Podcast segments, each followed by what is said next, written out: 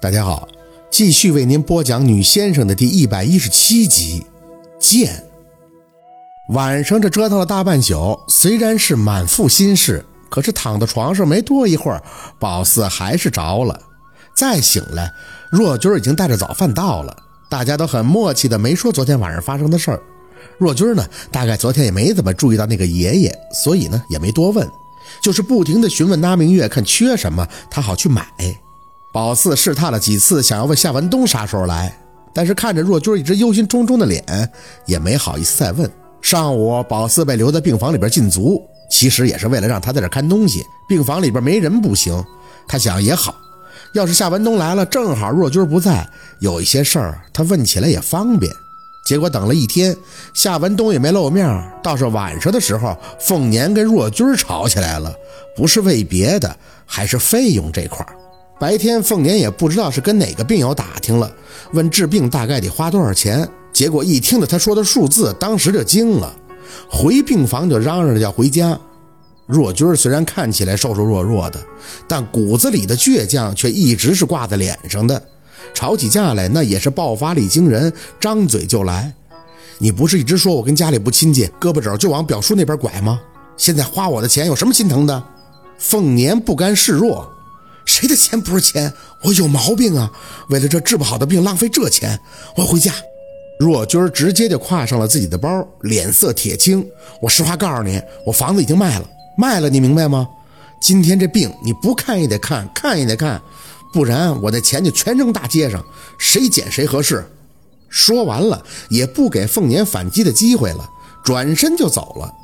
凤年气得不停地喊着他的名字：“薛若君，你给我回来！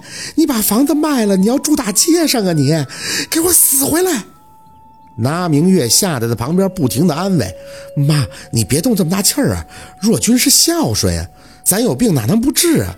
你没听医生讲吗？你这个是可以手术的，人挺多检查出来就是治都治不了的，咱没转移就不错了。”妈，凤年的胸口直呼哧。那是钱呢，明月呀！咱们家要是把钱花了，最起码饿不死，最起码还有那一亩三分地儿不？可若君可咋整啊？这是城里呀，他得喝西北风啊！四宝，你赶紧去追，去把你妈给我追回来，快呀！宝四放下手里的作业本，就向走廊上跑去。追到电梯那儿的时候，看见若君正单手扶着墙壁蹲在那里哭，心里酸了酸。宝四挪动着脚步凑上去，妈。他用力地擦了一下脸上的泪，回头看着宝四，吸了吸鼻子。宝四，你怎么出来了？老说怕你没地方住。若君轻扯了一下嘴角，伸手摸了摸宝四的头。宝四，你说要是你遇着这种事儿会怎么办？如果我不，我想你肯定是跟你二舅更亲近。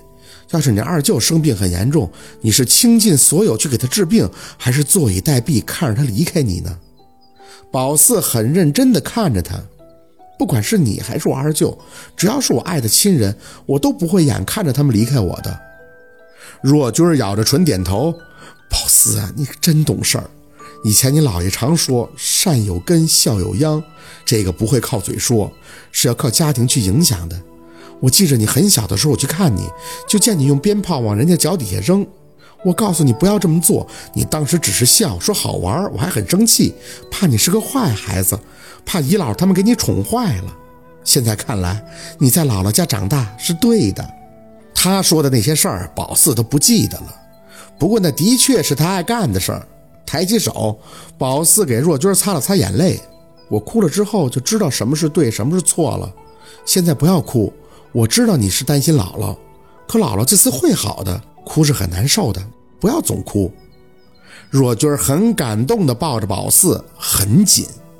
宝四，大舅说你是我的福星，你真的是我的福星吗？宝四，福星？宝四不明白，只是感觉若君情绪激动，所以抱着安慰他。我长大了以后会保护你的，不保护所有人，我爱的人。血缘这两个字，有的时候也许真的说不清。宝四一直都跟若君不亲近，当然不见面也没法亲近。宝四既感受不到他的喜欢，也没觉得他对自己讨厌，就是不远不近。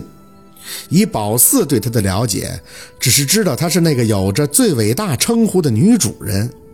小学一年级就会唱的那首歌词里写着的“世界上最好的人”，剩下的你问他，他也不知道。他哪儿好，宝四也不清楚。但他是妈妈，宝四就知道自己有个不太熟悉的妈妈。可是就在刚刚，只一个他真情流露的拥抱，他们的关系就突然近了一大步，也可以讲是质的飞跃了。最起码，宝四不再抵触跟他接触了，也开始有些心疼这个瘦弱而又倔强的女人。回到病房，凤年已经在拉明月的劝慰下情绪恢复了，看见宝四就开口追问。四宝，你妈呢？她她回去了。有些话，宝四想没必要撒谎。他很担心你，他说他一定要做的。姥姥，你好好治病吧。你是我妈的妈，要是我妈生病了，我别说卖房子了，我卖什么都要去给她治的。凤年听完却愣住了。真的？宝四点头。《弟子规》入则孝里边有说。亲有疾，药先尝，昼夜侍，不离床，讲的就是一定要对父母孝顺。我妈虽然没有晚上在你病床前照顾，可是她卖房子给你治病也是一样的呀。她想你好，她孝顺。凤年有些不敢相信这些话是从宝四嘴里出来的，满眼欣慰地看了那明月一眼，随即招手让宝四过去。可是你妈，她在你小时候很少去看你啊，你不生她气？宝四觉得这个时候就先别把自己的这小委屈拿出来说了，哄姥姥开心是最重要的。《弟子规》里还讲过：“亲爱我，孝何难；亲憎我，孝方贤。”姥爷跟我说这句的意思就是讲我父母爱我，我孝顺是必须的。但如果他们憎恨我，我也要善待他们，这样才是真正的孝。凤年乐了，美得恨不得笑出声来。你看明月，你看咱家四宝是不是懂事儿？白山村的孩子，那谁能比得了他呀？那明月也点点头，哎，了不得呀！宝四真是聪明，那家伙这脑瓜就跟小大人似的。那《弟子规》我让小六背了，白费，背完了就活饭就吃了，啥也不剩。宝四看着凤年的笑脸，心也终于放了放。其实这个很简单的，只要他讲明白意思，就可以背下来。他也懂，只是他不能讲说，其实自己也有生父母的气，因为小六曾经说过一句，以为宝四没妈，让他很难过。可是宝四的小聪明让他明白，很多时候还是要哄长辈开心。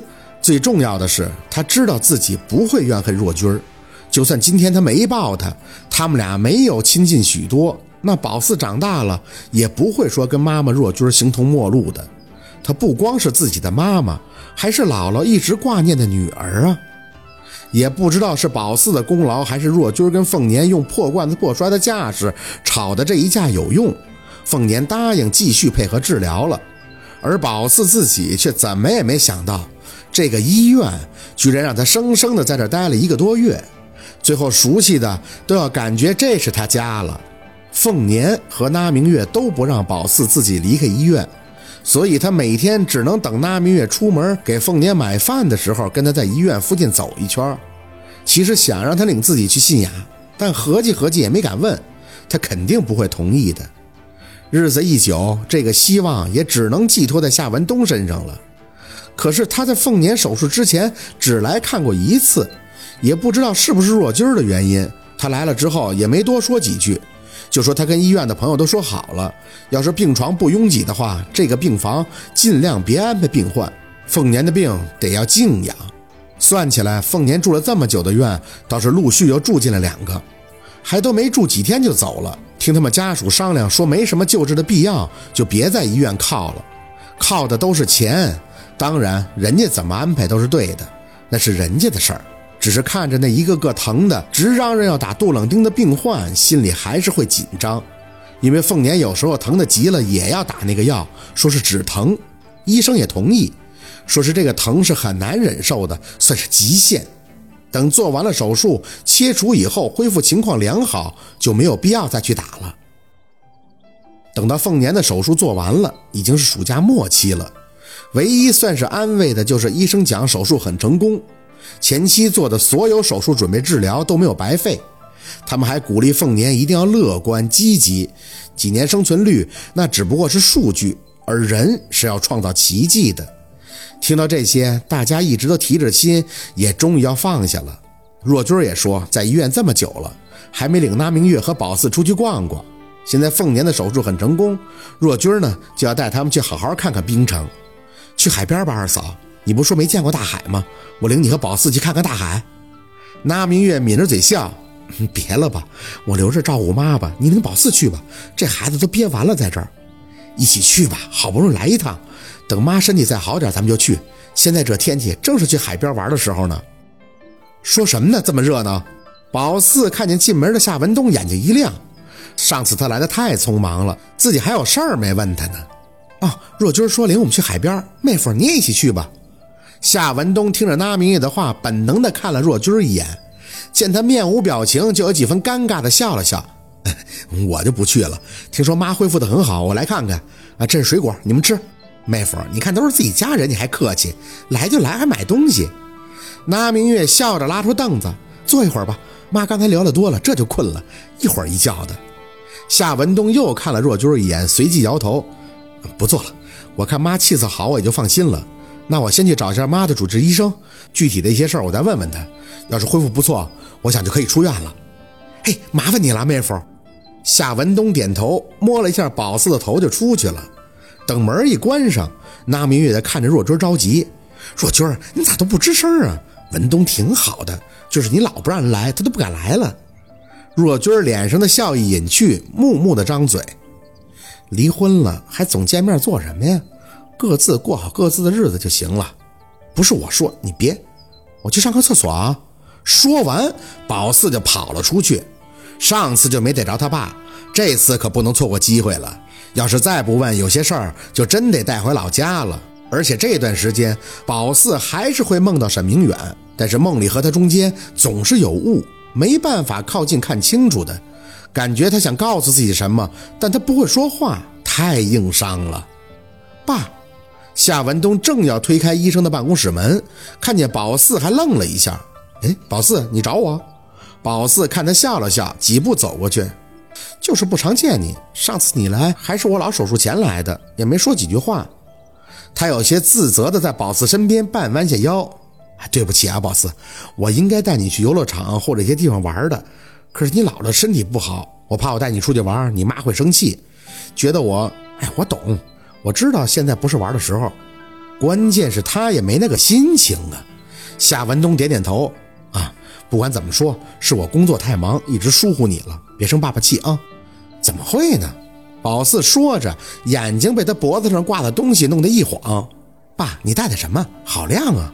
哦，这个是金佛。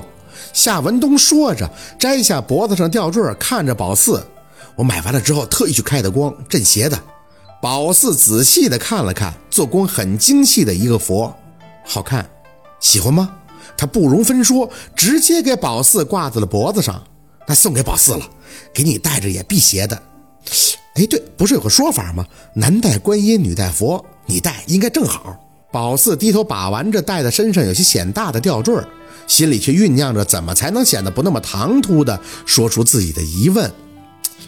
嗯，爸，其实我说着抬眼看向他，有个事儿。嗯，什么事儿？宝四一脸呆滞地看着他爸身后的墙壁，只见水房那里见过的血水迅速涌过夏文东的头顶，很快就从棚顶线的位置聚集，之后缓缓下淌。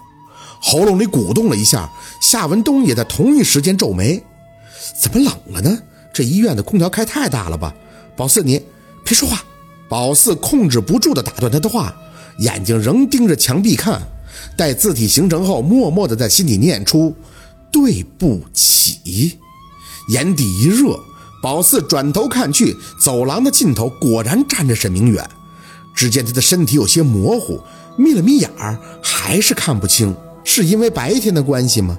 隐隐的看见他的胳膊又指向墙壁。宝四吸着鼻子看去，八二五之后迅速的凝聚，只剩四个字：最后一日。好。今天的故事就到这里了，感谢您的收听。喜欢听白好故事更加精彩，我们明天见。